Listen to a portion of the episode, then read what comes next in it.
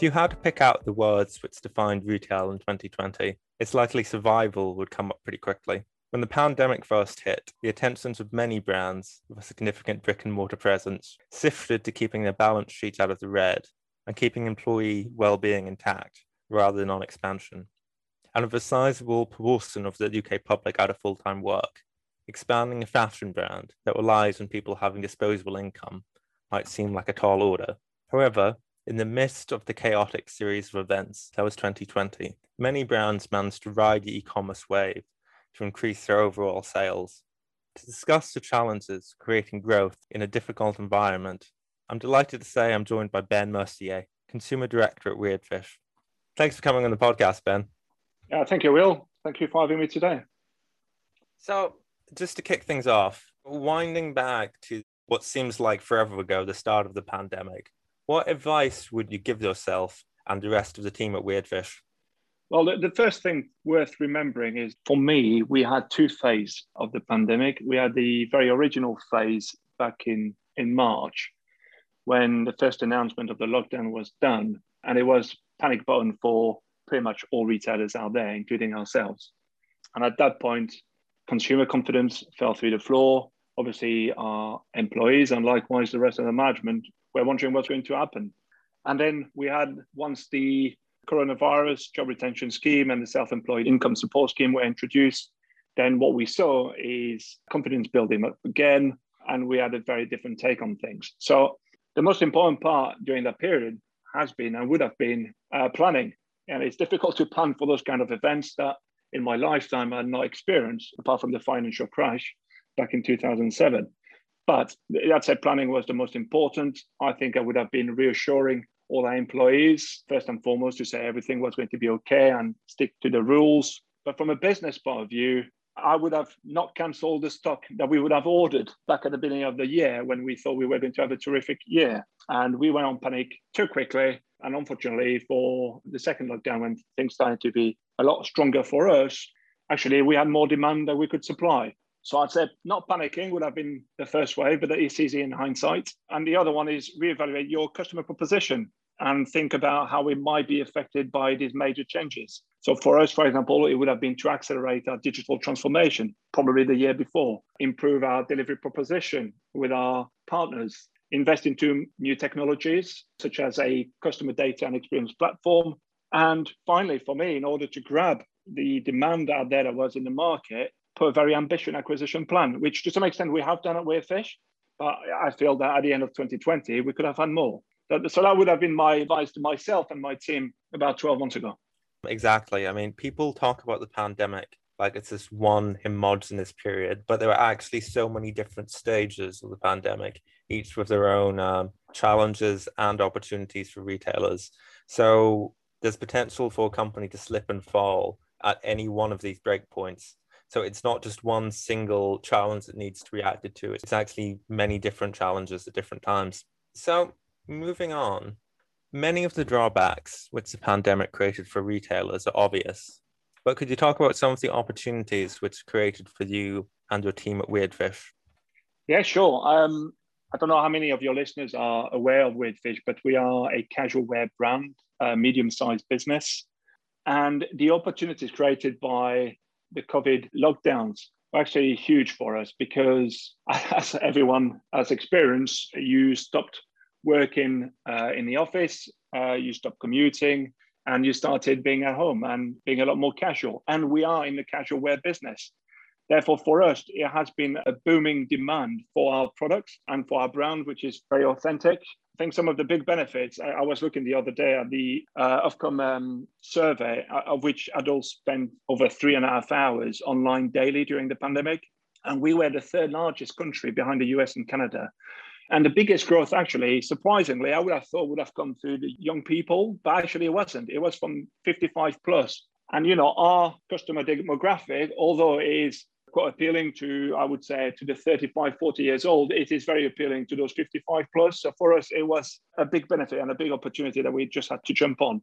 The big benefit for us is, and I, not just for us, I, I look at retail in general, uh, has been for multi-channel retailers you know, multi-channel retailers have been on the receiving end on some really, really challenging time in the last few years. You know, it's been well documented about the high street, big brands living the high street, etc. But actually, those stores play such a critical part in the digital transformation. And having those stores and those store customers and having that period actually demonstrated to us that they actually went from being store only customers to multi channel customers, and multi channel customers are worth a lot more. And I think a lot of people have then realized why it was such a good idea to have stores. Now, within reason, obviously, but Weirdfish, we've got 18 stores, which is a very manageable footprint. And we managed to take the best out of it. And a lot of our new customers online were actually store customers and they shop more often. So for us, it was a really, really uh, positive piece. The other one, as I said, people in general spend more time online.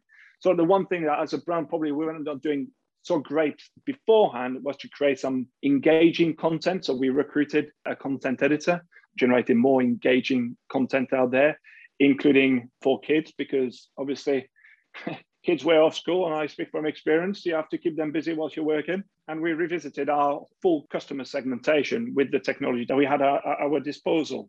And then finally, for me, the people impact on how we work. Uh, we've become more efficient and more focused as a team, as a business. Uh, we've adapted really, really well. I'll give you an example. Um, when the first collection that I launched after the, the lockdown, we had to get our staff to model the collection uh, at home, uh, and we made a you know a real success of it. And I think customers just related to some of the challenges we were facing, but with a bit of creativity, being agile and fun, we managed to um, to get through it. And people-wise, we've also repurposed some individuals' roles into more digital. So actually, we retain everyone's capabilities, but we just retrained some of our resources to become more digital focused. And I think that was a really win win for everyone within our business.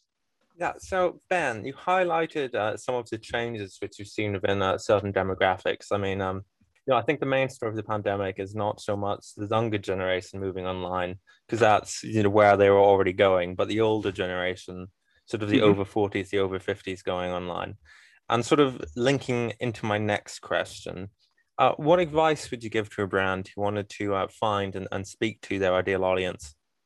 Well, for me, and what I've seen that we've done a lot in as a business and as a team was to do a lot more customer research. We've engaged a lot through surveys, um, small focus groups within our stores when they manage to reopen to really understand what their needs, because they got some new needs. Uh, what's their pains to really try and put in place a product, a service actually responds to their needs. We define a customer strategy with the support of our customer data and experience platform. We managed to have one-on-one conversation through personalization uh, on the website, uh, which again improved massively the conversion and our NPS scores. And of course, we keep an ear to the ground with changing customer needs to inspire more loyalty. So I think it's probably doing the basics that maybe some people have forgotten in the last few months, which is talk to your customers. It doesn't matter whether you see them face to face. You always have tools available online to do so. So, um, going back to the question of consumer tastes, from what you've seen, how do you think the pandemic changed consumer tastes when it comes to fashion? I know you discussed uh, briefly sweatpants and I always thought that was a really interesting point because um, who would have thought that there would be a pandemic and it would come and suddenly sweatpants become, I don't know, 500 or 600 times more important? I agree.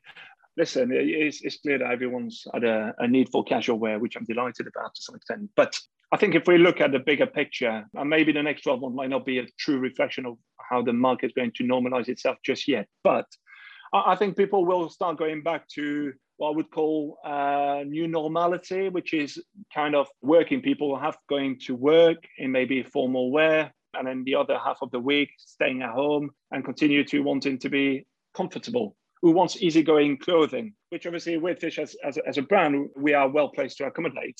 I always tell that a story. We, our stripe line, when I, I joined the business, we were used to be wear the weekend. Now I'd say that was very relevant back then, but everything's been changed now. It, it's almost wear every day. So people are now going to be hungry for more social and casual activities. So I can still see the casual wear market growing without a shadow of a doubt in the years to come. But I, undoubtedly, I think there will be a, a bit of a return to smart wear. Exactly, and I'm really interested in seeing how it plays out. I mean, I think the trend that you highlighted is actually pretty interesting. I think at the moment, like people are almost dressing up for the weekend, which is uh, sort of the reverse of what they did for 30 or 40 years beforehand.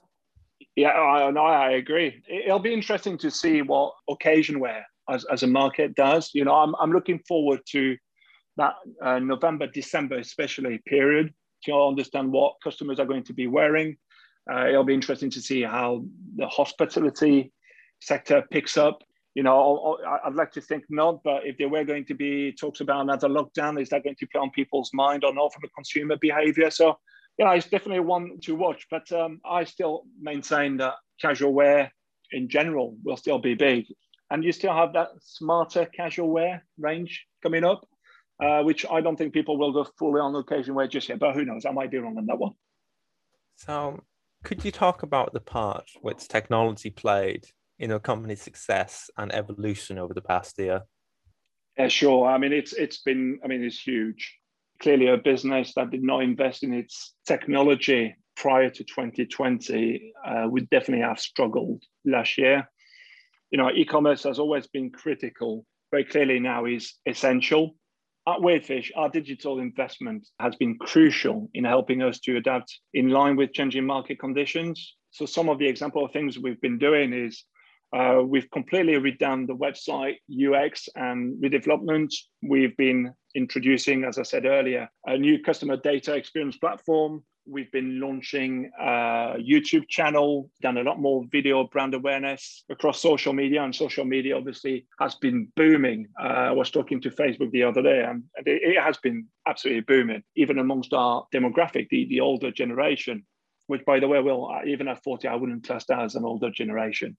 Um, but then upgraded stores, you know, allowing customers to place orders on our site. These are the technology we implemented, you know, um, digital screens inside the stores, end of the POS, uh, traditional POS, very more, much more efficient, reactive, and better for the environment. So for us, it's been a, a real positive move. And just on e-com, just to give you some stats, but you know, we grew our business by 84% last year you know 105% new customers. That's how important acquisition has been to us.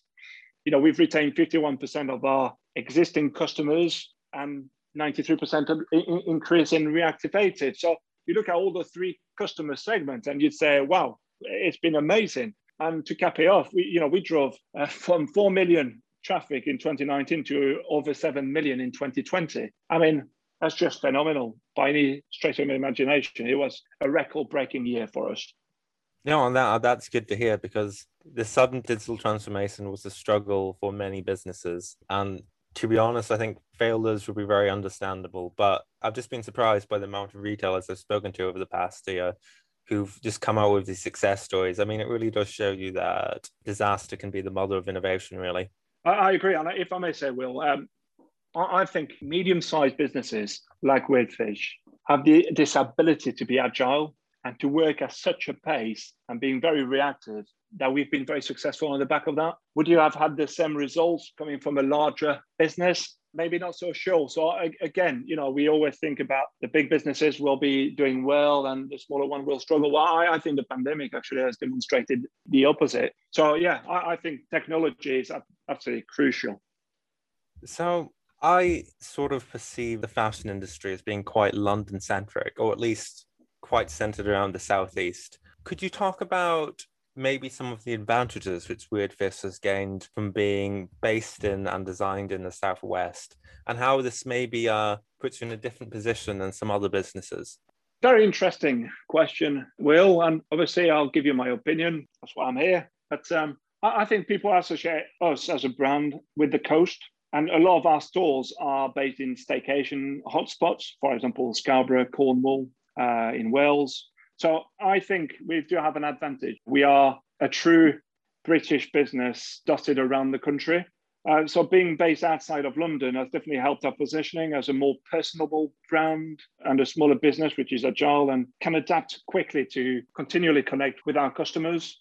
And our, as I said earlier, our staycation connotation strengthens our value as a brand because we offer relaxed and feel good, fun, favorite products that being said, I'm sure London-based businesses do have some advantages too. But I, I feel that a non-London centric uh, as we are, I think, yeah, we've got that personable link to our customers. Yeah, I believe there's over 65 million people in the UK. The vast majority of people in England don't live in London. The majority don't even live particularly near London. I think retailers sometimes neglect all of the possibilities that exist in the other regions in the north and the southwest, all of the different tastes, all of the particular sales avenues. And they don't really think of that England's actually quite a diverse and multifaceted place.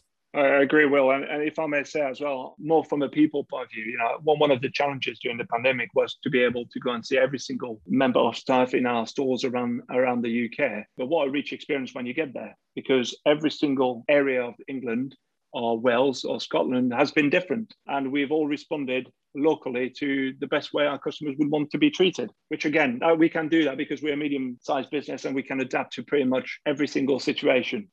So, going forward, obviously you've done well over the pandemic, but what do you feel are the factors that are going to drive growth for Weirdfish over the coming year? And how is your company uh, set to evolve uh, that again for the challenges of the new normal? So, at Weirdfish, we've got a very ambitious plan. You know, yes, the pandemic has given us a platform to thrive upon, but the reality is the planning and uh, what we've put in place that has been a success with everyone involved and for us, we're going to continue doing that. The first focus for us will be on product development uh, with a very strong focus on enhancing our sustainability credentials. We've made a lot of uh, ways in the sustainability world after introducing what we call the Only Ways Ethics program in 2019. So we were the first company in the UK to replace plastic carriers with paper bags made from grass pulp, which uses actually less than 5% of water than traditional bags, which are made from wood pulp. We introduced more sustainable fabrics, swapping our standard cotton with organic cotton yarns, and that was in 2020, massive leaps. We're now already at 60% of our range being organic, and our goal for 2022 will be to make it to 80%. We've widened the range of bamboo and tencel fabrics, which have been superbly received by our customers. Uh, and we use vegetable based dyes in our new collections. We've done a lot of work on the product side, and again, trying to expand our categories and our offering. And then the second focus for us as a business is international. It's part of our other development, which again, uh, you know, it's it's been challenging not just because of the pandemic, but obviously because of Brexit and other conditions. But once again, we've adapted and we believe we've got a strong platform. We've got strong results out there already. Uh, and this will be definitely a, a, key, key focus for us. So, uh, just drawing things to a close, you've been in the retail industry for a while and you've had a chance to, to see it evolve. What factors do you think determine the success of a retailer in 2021 compared to, say, 10 years ago or in the early 2000s? Well, to that question, Will, I would say, first of all, if I look at the market uh, in the early 2000s to where we are today, there was definitely a lot less competition, especially online. I'd say I don't know if the market is at saturation from a brand point of view, but the customers do surely have a lot of brands to choose from nowadays. And obviously, fast fashion has taken off like a rocket in the last few years, which wasn't the case back then.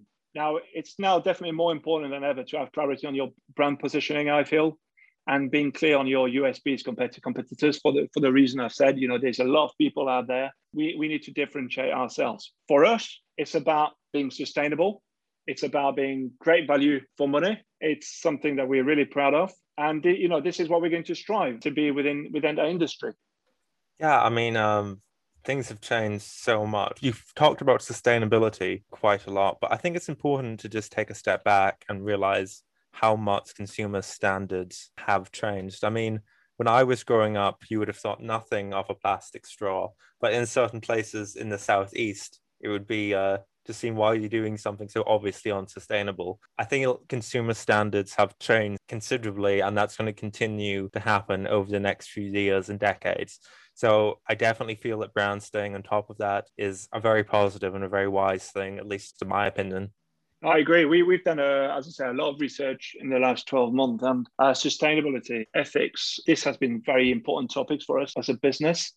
And you know, about 70 to 80% of our customers actually do say that they wouldn't shop with a brand unless they were ethical and and striving for sustainability. Because yes, we're not perfect, but we're definitely aiming to be, and we make it leaps and bounds. but you're right; those will be critical success factors going forward. So, thanks so much for your time today, Ben. Uh, I really appreciate anyone who makes the time from their busy schedules to come and, and talk to us in the podcast. So, I hope you uh, enjoy the rest of the day and uh, best of luck with everything. Thank you, Will. It's been a pleasure. Thank you for having me.